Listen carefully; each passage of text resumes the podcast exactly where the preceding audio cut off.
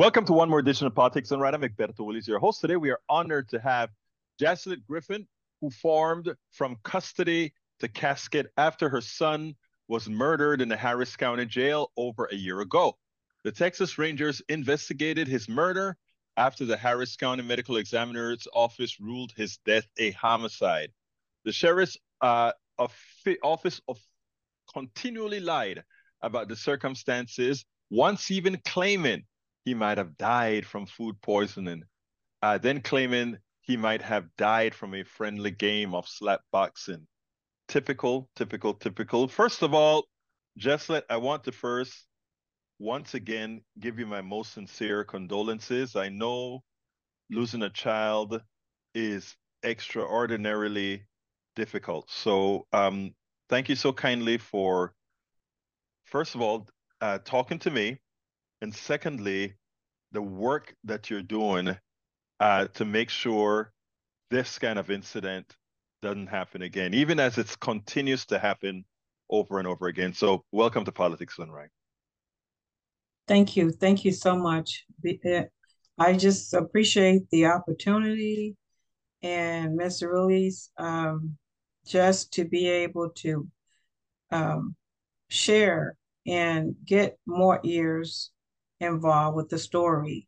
And my son's situation is more than a story, but I just, it's my passion to share the story and to do everything within me as I've organized an organization to help others to reduce stories just like mine. Well, before we even get started, please, Egberto, when you say Mister Ulliz, I feel a bit old. So, yeah, but anyhow, but uh, seriously, now, before we even get started, tell me a little bit about your son. My son, Evan Lee, was uh, thirty-one years old at the time of death, uh, the custody of death there in Harris County Jail. And Evan was a high school graduate, college grad, uh, working citizen, um, just like everyone else. And he had some unfortunate uh, health issues with uh, mental, mental health that was challenging him, but he defeated it by all means necessary. He still, um, in high school, he played football. He received awards in football, and he went to uh, college, received many awards and uh, academic.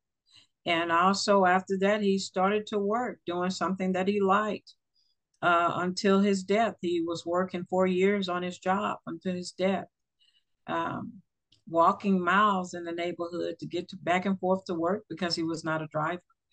Um, Evan had a car donated to him because they saw him walking a lot.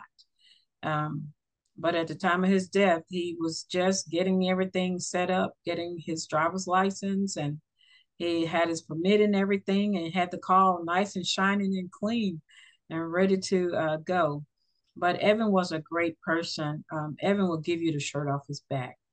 And I, I really learned the most about Evan during COVID, when he will work, you know, his hours and then come out in the neighborhood and help distribute food to the community and help the seniors in our remote area. Was Ev, uh, was Evan ever a troubled kid? Was he ever in trouble with the law or anything like that? Or was he, what, what got him involved with the, the uh, criminal justice system? You know, Evan had a previous uh, record of one incident of the same, but um, it was dismissed. Um, but Evan wasn't a troubled child, uh, if you will. Um, unfortunately, this particular incident that caused his death, Evan was walking on his day off and he was arrested by Arcola Police and Fort Bend County. And I got a phone call from them. They were asking if he had a probation officer. And of course I told them, no, he don't have a probation officer. And the arrest record states that he looked like a escapee and he was detained um, and held in Fort Bend County for ten days and transported to Harris County. Um, my understanding, it was an error in the system, but they were going to fix it from a previous case. And we end up having uh, his life taken in the process of this error that was in Harris County system. So in other words, uh, he had no record to speak of. He had, uh, he was arrested because, well, in, in his case, I, I hate to say this, but it's, it's, it's too often walking while black uh, to somebody looking suspicious. Is that, am I, am I accurate so far? Uh, that he was picked I, up I not for doing anything illegal. He was just picked up because of maybe how he looked. Is that yeah. what it is? Exactly. My son was profiled. And um, again, he did have a prior record, but there, this was nothing that was um, a repetitious record of him, you know, in the past. Having. Was, it a, was he a violent person or anything of that sort? No, he wasn't. Evan was five, five and a half, and would not harm a flea.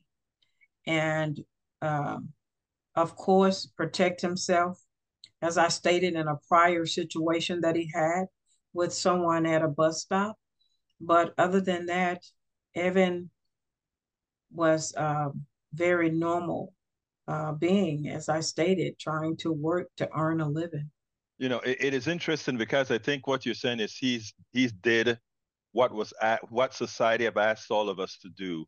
Um, before we get further, I don't want to harp on what he on anything he would have done before, because I want to make a, a statement for our audience here. Every adult male, whether they live in Houston, Kingwood, or anywhere else, is at the behest of our criminal justice system. If there's a skirmish, if there's a fight, if there's whatever, it's at the discretion many times of a police officer. If they'll say, well, you know, come on, shake yourself off. Guys, go to your separate ways, go home. I see that happen a whole lot of times here in Kingwood. People get into little skirmishes. The police officers that want to create a record incident or whatever, go home. But with, with many of our black children or black boys specifically, the first encounter with a police officer, and the audience, I want you to understand this. When it comes to criminality and many other things, many the way our criminal justice system does, B S in is B S out. If you are, if you go ahead and spend or or harsher when you're dealing with one particular group and putting them into the system and not a particular group, one group may seem as if they have behaviors different than the other.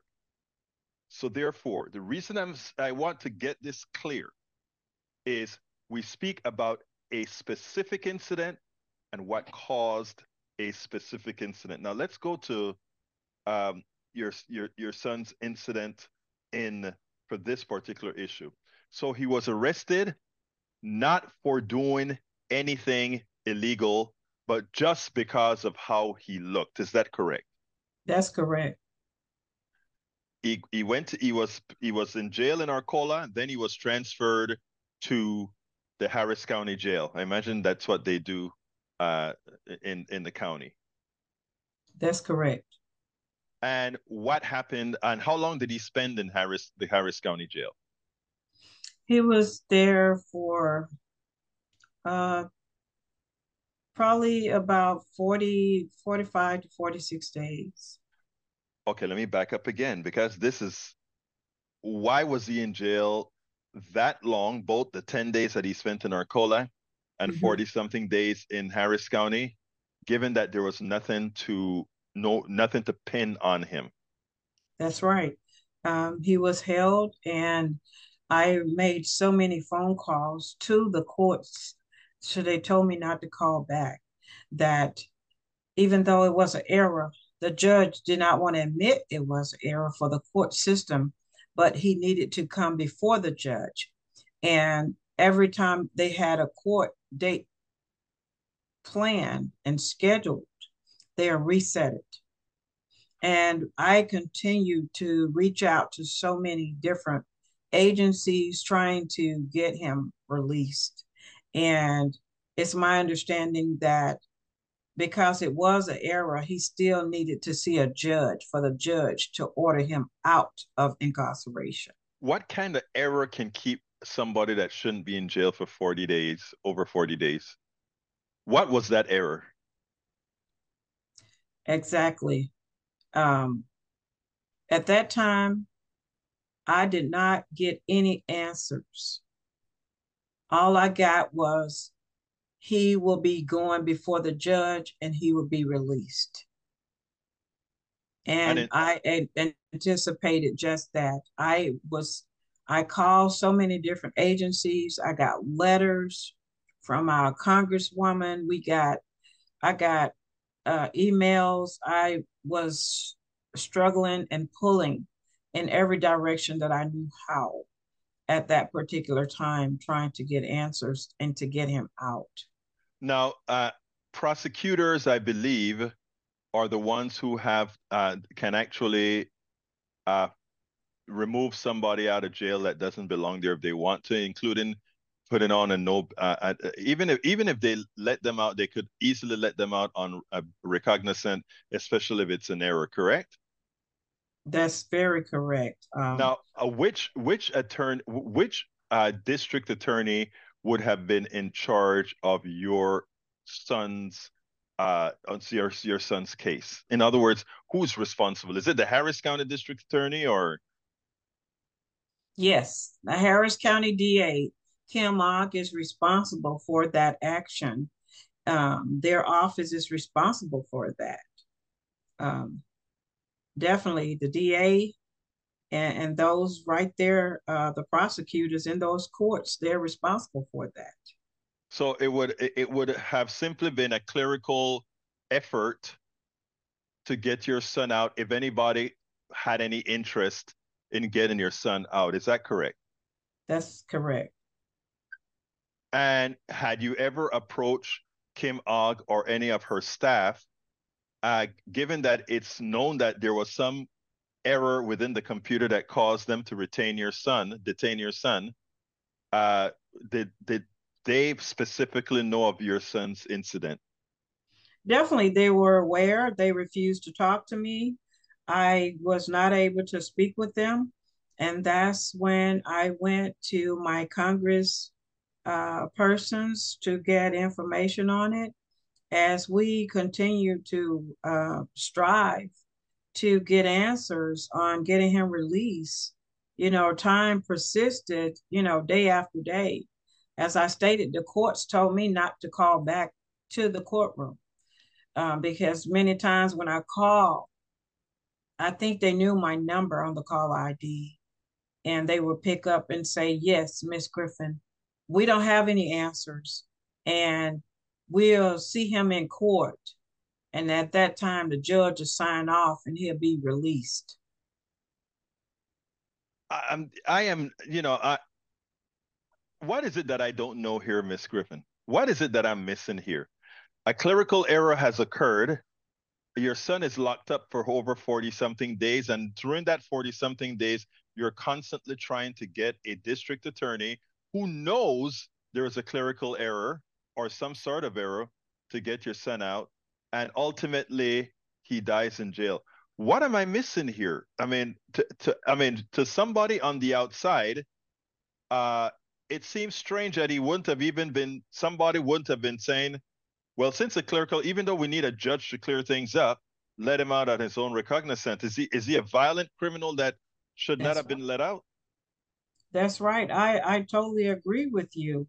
Um, Egberto, uh, it's, it's very sad that this happens so many times over and over again, where you have someone there, rather it's an error or they have a, you know, character, you know, dysfunction, whatever it may be, you know, there's, you know, people there, you know, eighty percent of the people there are sitting in that jail, you know, that are, are not guilty of a crime, you know, that they're sitting there for.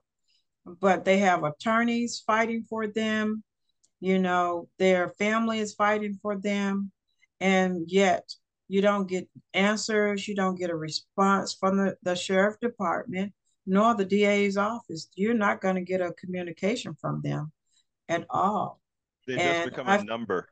They're just a number, and I feel like it's prolonged on purpose um, to hold these people there, you know, just to have a number for the stakeholders, you know, and not uh, respecting the human beings and their rights. Now, um, which was the congressperson that you contacted to help you out during that forty days? Uh, Congresswoman uh, Sheila Jackson Lee. Her office was very, very receptive, and they communicated with me as well as try to reach out to the sheriff department to get answers. And we did not get any. We didn't get any answers. Uh, it seems to me like, again, uh, shouldn't they have contacted, let's say, Kim Ogg, and Kim Ogg could simply sign off to get him out of there? Definitely something like that could happen. It could have happened, but it didn't. Um, as I stated, there was no uh, communications between the uh, D A's office. Uh, they did not respond to myself at all, and they did not respond that I'm aware of to Congresswoman's office as well. Oh, I'm going to be blunt here. I'm, I'm going to be very blunt. It seemed like everybody failed you. I, uh, uh, in other words, uh, you, you know, the, the, the Congresswoman's office may have been nice to you. Nice doesn't get somebody released. A job gets somebody released. The the the the the Kim Ogg's office may have been, well, we have to wait. I think the entire system failed. I imagine you hadn't gone to the media with this before. Maybe you weren't media savvy back then. Is that correct, or am I? I I did not go to the media at that particular time, but of course, the day that I received a phone call that he was uh, in a coma and not able to make a decision for himself at that time, I went to the media. And again, I went to the Congresswoman as well. And um, they gave emails, as I stated, you know, to help me to try and see him. Um, from the time I got the phone call from the hospital that he was not able to make a decision for himself, that's when I started um, from that day to today, uh, January fifteenth, twenty twenty-four. Um, this, uh, I, I, I'm, I'm just completely lost for words. Um, you know, I read the story, but have, hearing the story directly from you and, and actually getting the details as far as, well, he was in jail for a clerical error. He was walking and picked up. Uh, I mean, it, it seems like one can mess with our liberty too darn easy. And um, I am glad, first of all, that you've created this organization from uh, uh, from custody to casket. Tell us a little bit about what's your intent going forward, because it seems to me like we do need advocates that puts the fire under these politicians, because I'm gonna, I'm gonna put it bluntly. Had your son been somebody else? Yes. Had your Definitely. son been somebody else, this would not have happened, but he was not, as far as they're concerned, he was just a black body in that cell. And Correct. And, and and I think those are things that need to be articulated. In other words, a lot of times we go around the, the panel and we, yeah, that's an injustice, et cetera. But I think he was treated as just that other. And it is very disconcerting, because in, in, in your son, I see something that can happen to me or anybody else's son who just doesn't get the attention of those who need to get the attention from. Yes. Um, Egberto, I feel that if my son was a different nationality, I don't feel that you and I would be sitting here in this conversation, unfortunately. You know, but it's the, the world that we live in, and we have to accept it, you know, and, and as a Christian, I accept what God allows. And um, I've just taken a step forward and never looking back. And I established Custody to Casket to help so many out there that I have been able to put my hands on and able to help in our criminal justice system. Um, those, especially the mentally ill, um, trying to uh, get a bill passed that my Congress, I'm sorry, my state representative, Ron Reynolds, uh, authored a bill for me. And we've been trying to push this bill to get it passed. Um, it, it went across the House as we pushed it, but it got jammed up in the Senate um, at the end of our eight eight session. Uh, but I have pushed, and I'm doing everything that I can continuously to help those that are mentally ill. And my vision with this organization is to help those and help rehabilitate the mentally challenged and those that are incarcerated wrongfully, because by no means necessary, I feel that every single person, if they're breaking the law, then they should be free. No, that's that's those that's not true. You know, I do believe in our penal system, I believe in structure, and I believe in disciplinary actions. But, but I just don't believe in detaining a mental ill person, especially being incarcerated. I think they should be detoured to get help and not be another number to assist with the stockholders and the stakeholders there in the jails. And with this organization, I've been able to help from uh, many of those that have experienced the same as myself.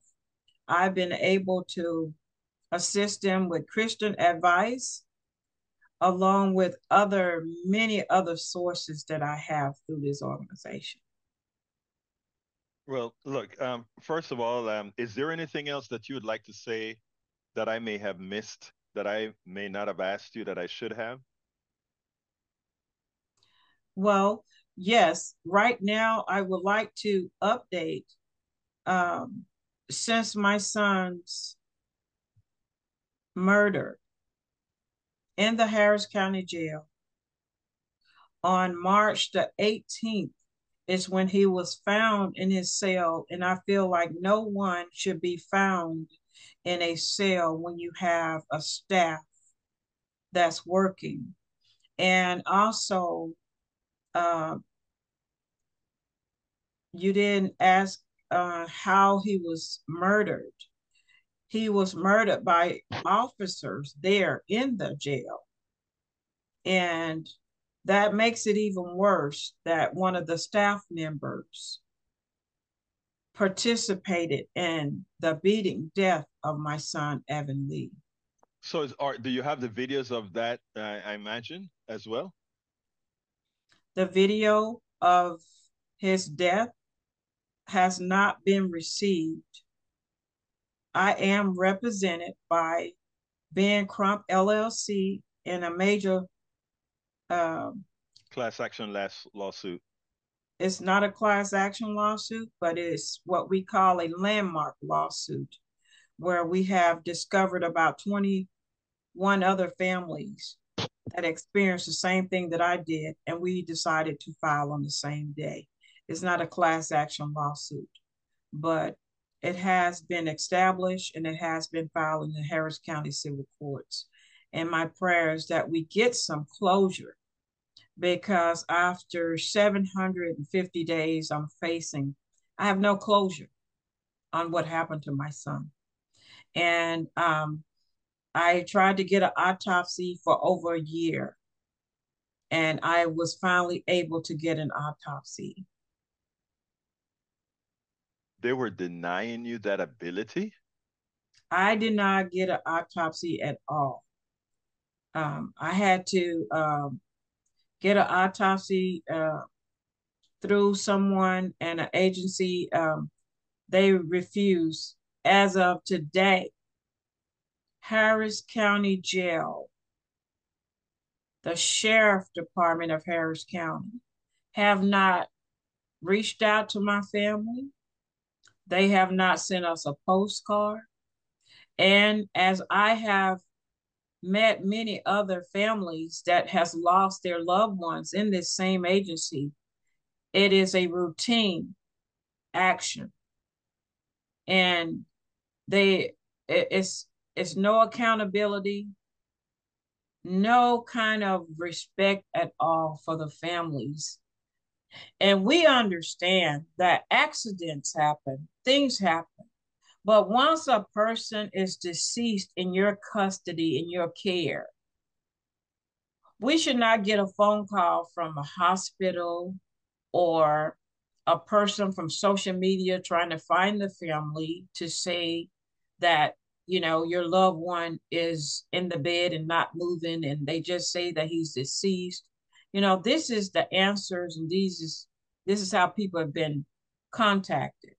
And I think it's very unacceptable and disrespectful to human race that a, a, a person is deceased in your care and you cannot reach out to that family to say at least, at least just to say that they are deceased.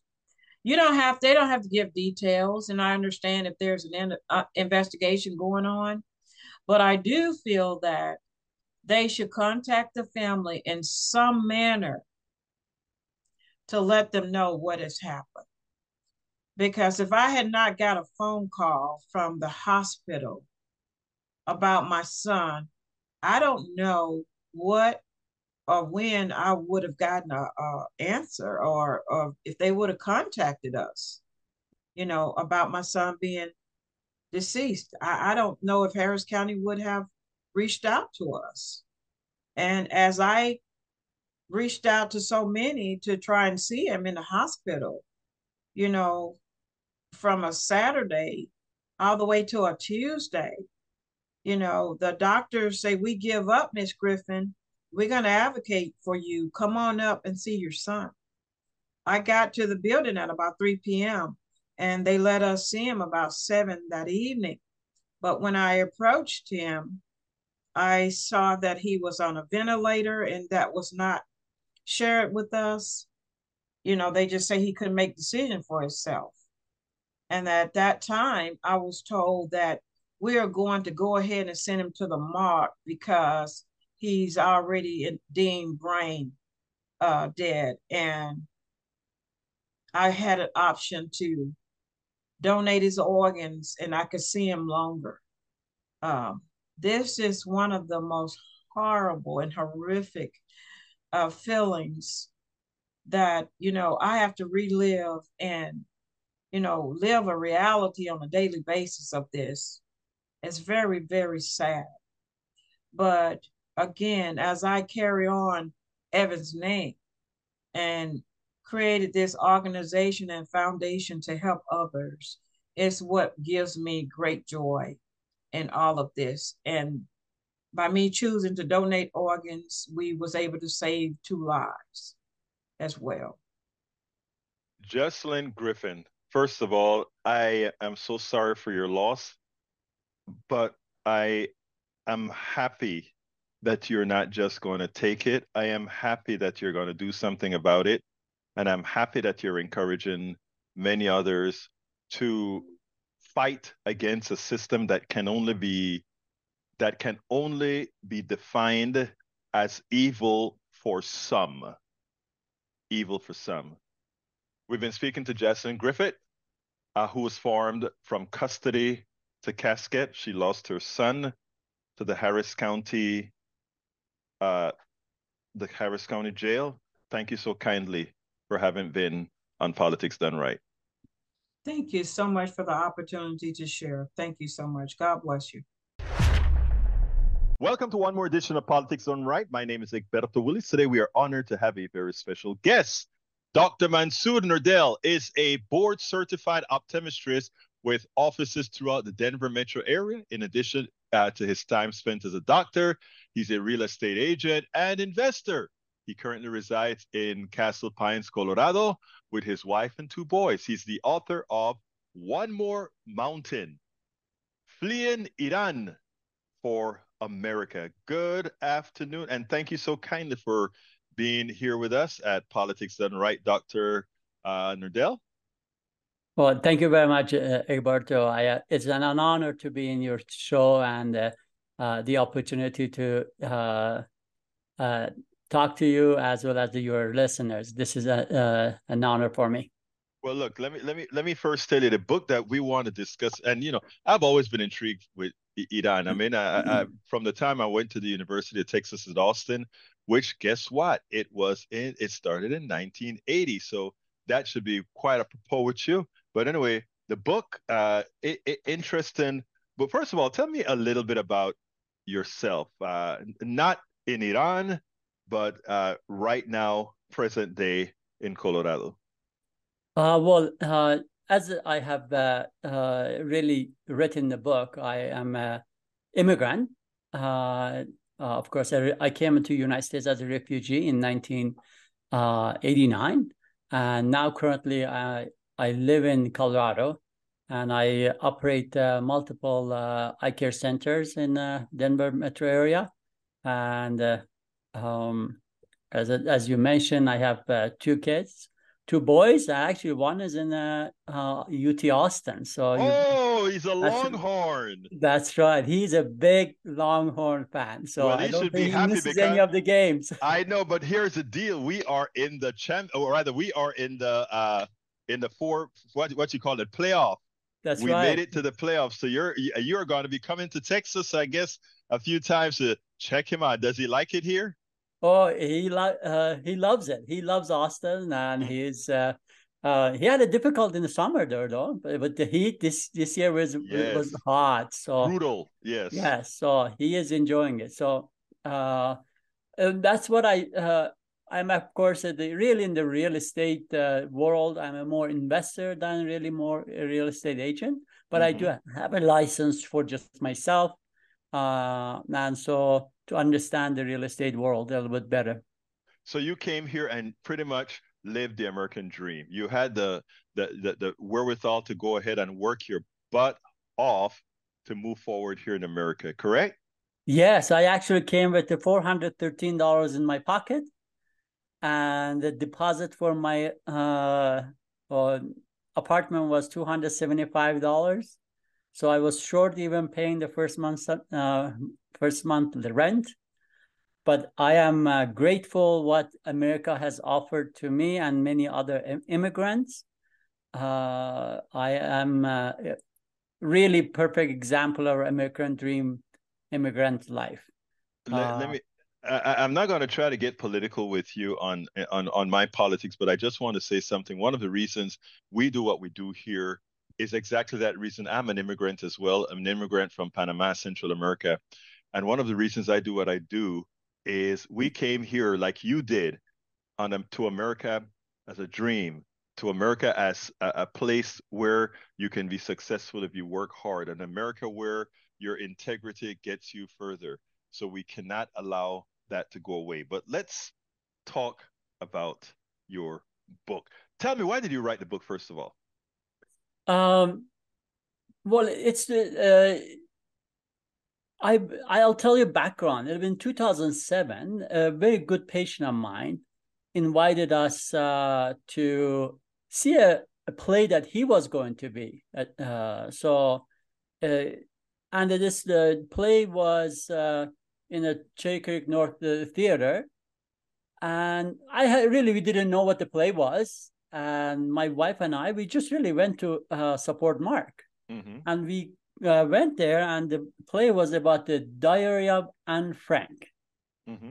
As a Persian, as an Iranian, we have no clue who uh, uh, Anne Frank is. We really right. don't. I had never known about it. I had uh, uh, up to that point. So I am sitting in the uh, play uh, theater, uh, uh, Egberto, and I was really watching my own life in front of my eyes. It was so impactful that I could not sit uh, um, uh, watched the play. I walked out. I couldn't control myself. My wife didn't know the depth of the stories, and she panicked. So I uh, here I'm forty-five years old, and uh, and the hall is uh, uh, crying his heart out. So ironically, I had the actually exactly at the same age as uh, Anne Frank. I had my own diary because so, it was so real uh, that I couldn't take it. Mm-hmm. This was the opening of my uh, talking to my friends and my patients. And anytime I told a little bit of a story of my life to my patients and my friends, they said, oh my God, you have to write this. Finally, in two thousand nineteen, I had more opportunity. Uh, workload had, was reduced significantly. And I said, this is the one thing I need to do. So I really wrote the book for uh, my kids, my new generation, to understand what life looks like outside this wonderful country that we have here. Now, you started the book with a story and candy. Tell me a little bit about that. Uh, I was four years old when I, uh, my cousin and I, we ran to a uh, only store that our village had, and we uh, ran to get a candy, and the uh, store owner refused to sell us the candy. And I was just confused. I was, uh, how do, what would a four years old really can comprehend? So I came back to my uh, mom and crying and say, uh, Uh, his his name was at uh, Red Eye Muhammad, actually. It was so funny that uh, um, uh, he had, now that I'm in eye care center, and I, I know what that condition was. Right. So, uh, and my mom uh, said, yes, the uh, store owner will sell will not sell goods to our family because we are not Muslims. We are Baha'is. Mm-hmm. Uh, we were the only Baha'i family in that village, and that's I really faced the discrimination and uh, from age four, and knowing my family is different when, when I was four years old. The, the reason I wanted to start there is because that is inherently something that so many of us have to go through, and I and I think it's it, as bad as it is. Sometimes what it, it either it either makes you stronger, meaning you're going to have the resolve to overcome what's been happening to you, or you're going to succumb to it. And it's evident you uh, you overcame it time and time again. So tell me the story of uh, you moving around in Iran as a your you and your family as a person uh, with a different religion than the, the religion that predominated there. And let me tell you how I'd like to kind of address this, because you lived through various periods in Iran. Uh, uh, in other words, in Iran, we started. We can we could we could get started with Mossadegh, or we could get started with uh, when when the Shah was in power, migrated into to um to seventy-nine when uh, it was taken over. How were these different periods? Well, with you, not Mossadegh, but the other one. Well, how how did this period affect your family, not being that religion that that has been a constancy several thousand years in the making? So um, I actually uh, addressed these, uh, some of these in my book. So I started the book really since when uh, I was four years old. Mm-hmm. And I described what as a uh, young boy, I uh, really experienced everything that you can think of, uh, bullying, name calling, uh, stone thrown at, and just really there was not even a day that we would I would come home uh, without uh, uh, being bullied uh, in the uh, on the streets. So, uh, but that was part of daily life. And uh, but in nineteen seventy-eight, uh, things changed drastically. So our family, which was the only Baha'i family in the small village in northwestern part of Iran, uh, actually our house uh, was completely destroyed.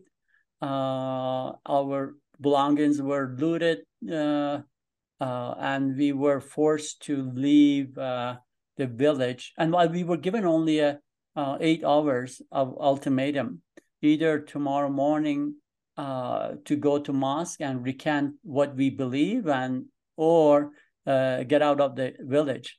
We chose the latter one. So right, you know, I was only fourteen years old. In front of my eyes, uh, um, everything was uh, completely destroyed and burned down. So we, I le we left the village, and um, I grew up. Basically, I spent my teenage years in a uh, larger city called Tabriz in northwestern part of Iran. And these teenage years were uh, tumultuous. This was the time that there was a war between Iran and Iraq, as well as the everyday political uh, unrests. As uh, and Baha'is were always targeted during these times. So uh, several Baha'is were executed during that time uh, in Tabriz. Over two hundred Baha'is were executed, actually, in early nineteen eighties in Iran. So I witnessed all of those. Now, interestingly, didn't the Baha'i religion start off in Iran? Yes, yes. Baha'i faith is started in um, eighteen forty-four in Iran. Now, uh, you uh, that uh, being of the religion, I mean, there's nothing. There's nothing physically ethnic, diff ethnically different than that you have from any Iranian. So you had to be demonstrably, you, you had to display your religion in somehow that folks knew you were uh, of a different faith, correct? Correct. They should know that, yes. So it takes a certain amount of fortitude that in, in a place where mostly the entire or the vast majority of the country is um is Islam of, of the Islam faith, Muslim, that you can actually stand out as a Baha'i or Christian or whatever other religion that inhabits the the location. What do you think gave your family that resolve uh to keep uh to be able to live that life surrounded as they were? Well, I think that just being true to yourself and your heart and your belief. So uh, my family, I still have three brothers in Iran, uh, Egberto. They're still suffering today. It's, it hasn't gone away. So what has happened since nineteen eighty-eight, it has become systematically uh, backed by the government. So that's the prior nineteen seventy-eight seventy-nine, uh, uh, um, yes, we were Uh, in a small village, uh, I was uh, uh, bullied. However, it wasn't in a larger city population to know, okay, you are Baha'i. So, but now it has become a systematic persecutions of Baha'is by the Islamic government.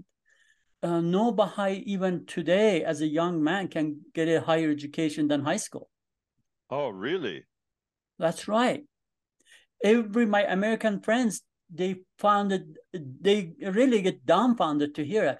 No Baha'i is still allowed to get a uh, higher education than a high school in Iran. Baha'i's cemeteries and holy places are destroyed. And even the old, you know, the, what is it, the old uh, dead body is going to do to you. So, and these are done and uh, really the, by the government. No Baha'i is still, uh, no Baha'i works in a, a government agencies, large corporations, and they are in a tremendous economic pressure. So there, there are all over about three hundred now, about three hundred thousand, close to four hundred thousand Baha'is. All of them are suffering in every aspect of it uh, because of these persecution today. Now, are you telling me then, uh, Doctor Nourdel, that um, Baha'is in, in, in Iran, Baha'is are not doctors, lawyers, or any of these things? They can only be, let's say, a storekeeper or something like that? Unfortunately and sadly, absolutely right. Because if you can't get a professional degree, you can't practice medicine, you can't practice law, you can't practice engineering right. or any one of those subjects. Correct. So if you wanted to be a doctor, you just about had to be a refugee as you were. Tell us a little bit about your path from Iran to refugeedom. Sure. Well, just to give you a little bit, even to uh, confirm what you said, actually, my brother was a second-year medical school student, and he was expelled from university, and he is still in Iran, and he is in a, just running a uh, shop. Mm-hmm. And not every shop, by the way, it, it, they cannot run a shop that has it has to do with the food or so. Restrictions, just incredible. Right.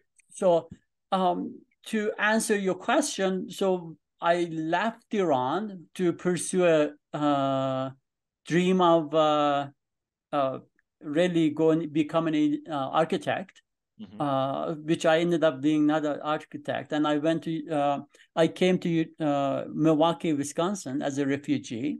As I mentioned, it's really nothing in my pocket. Right. Um, so where, where did you come through? You you started in Iran. How did you get to Wisconsin? Uh, I was in the, Turkey uh, for a year and a half. Mm-hmm. So what the book is all about, because I walked the border of Iran and Turkey in the dead of winter, thirteen days walk, when the uh, temperatures were uh, way below zero, snow up to chest. We crossed the uh, frozen rivers and uh, uh, mountains uh, as high as our Rocky Mountains in Colorado, even higher.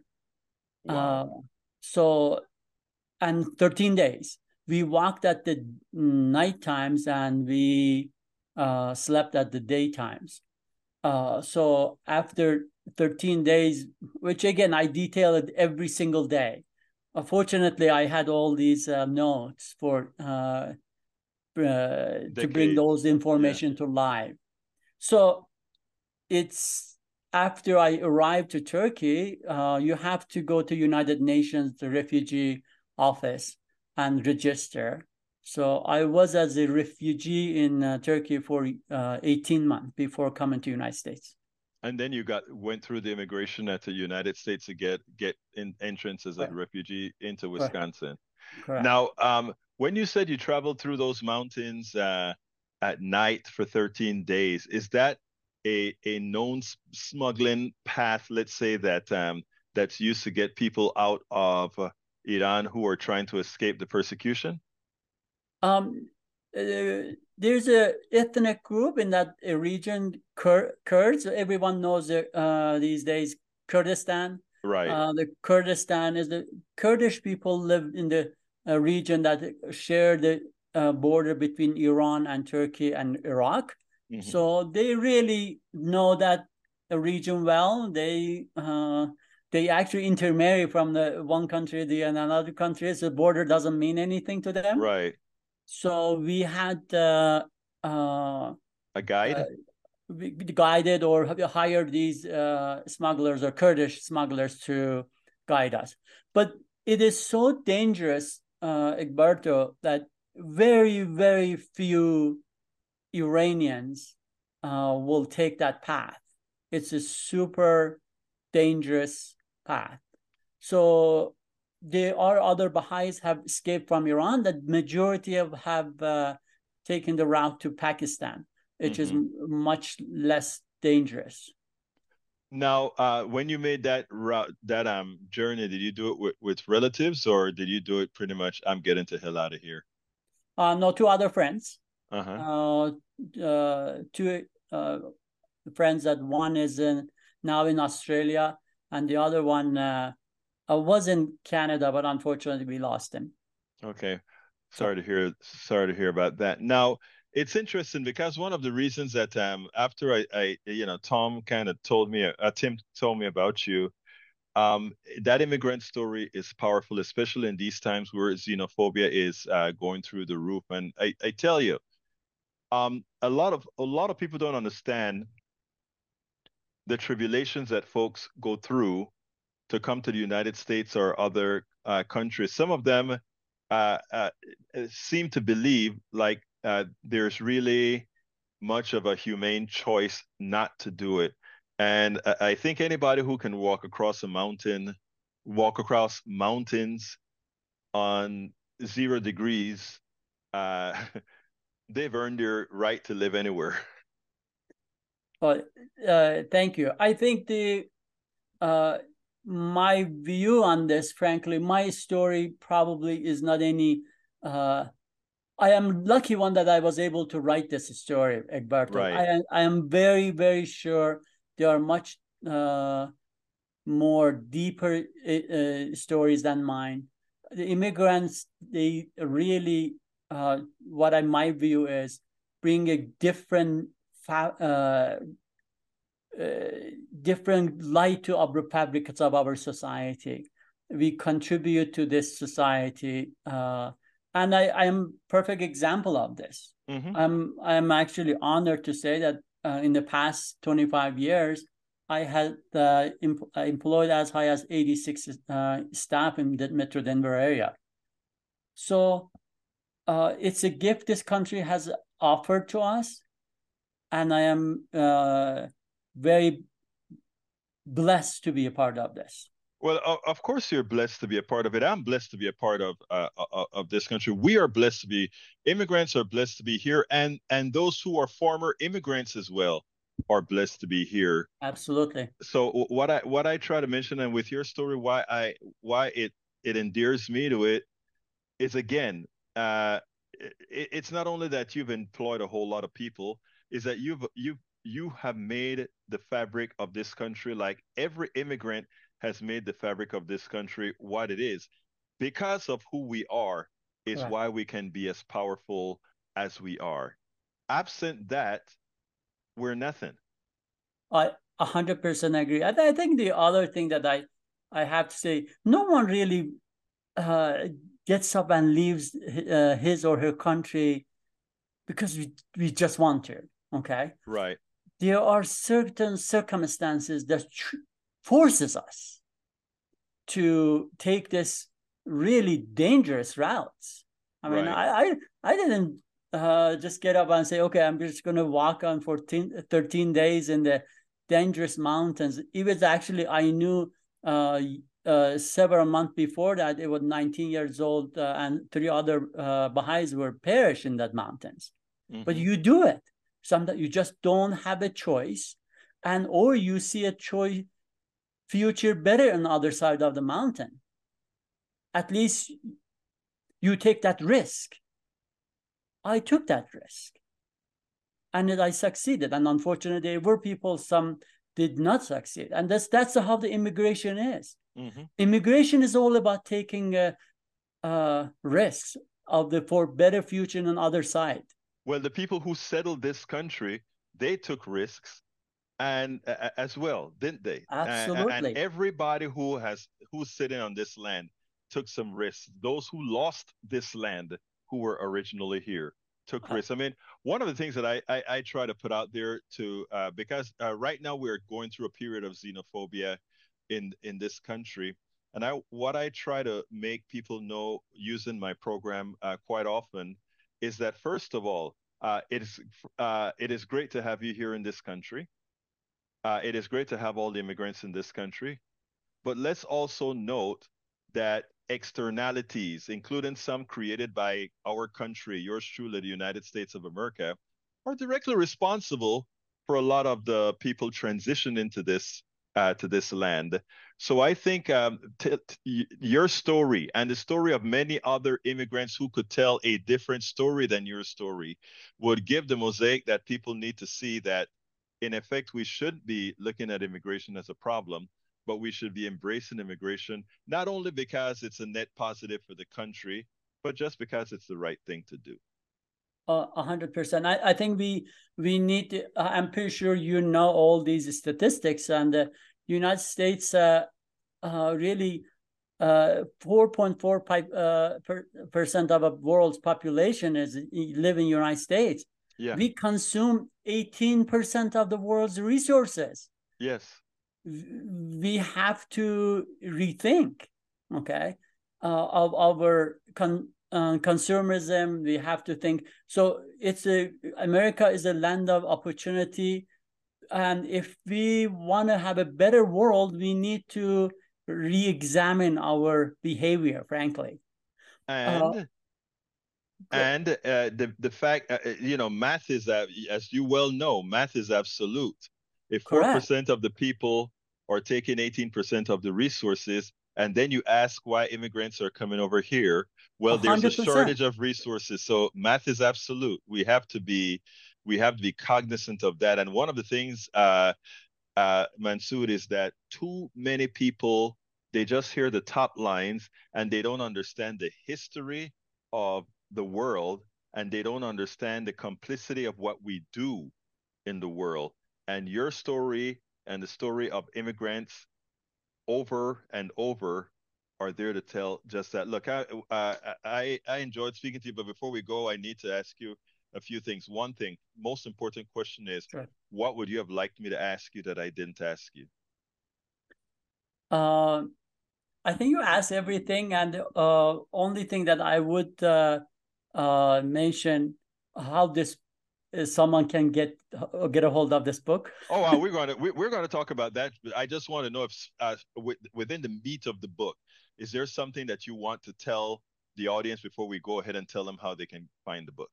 Well, uh, I think it'd be addressed again. The, it's really the book is about the uh, human resili resiliency and uh, uh, shared uh, faith, and how uh, I like my readers and people know how the what the Baha'is are going through in United in in Iran uh, as a result of that. But I appreciate, you know, I think we addressed everything that I thought we were going to talk. Well, look, let me ask you, uh, uh, Doctor Nourdel, how can folks? Uh, first of all, all the links to your book is going to be in the accompanying blog for this particular program. But please tell them how they can get your book in other domains. Oh, thank you. Uh, the uh, the website for the book is w w w dot one more mountain dot com. Uh, the book is available in every format, in audiobook, uh, ebook, Kindle, and it's available through the all the uh, um, uh, major bookstores, as well as the uh, or any of the uh, Amazon and Uh, Uh, ma major bookstores. And you even got it in hard copy too. Yes. Absolutely. So, well, look, um, first of all, Doctor Mansour, the author of One More Mountain, Freeing Iran for, uh, Fleeing Iran from or for America. Let me repeat that. One More Mountain, Fleeing Iran for America. Thank you so kindly for having been on Politics Done Right. Thank you very much. It was an honor, and it was an honor to be here and uh, uh, to talk to your listeners. Thank you very much.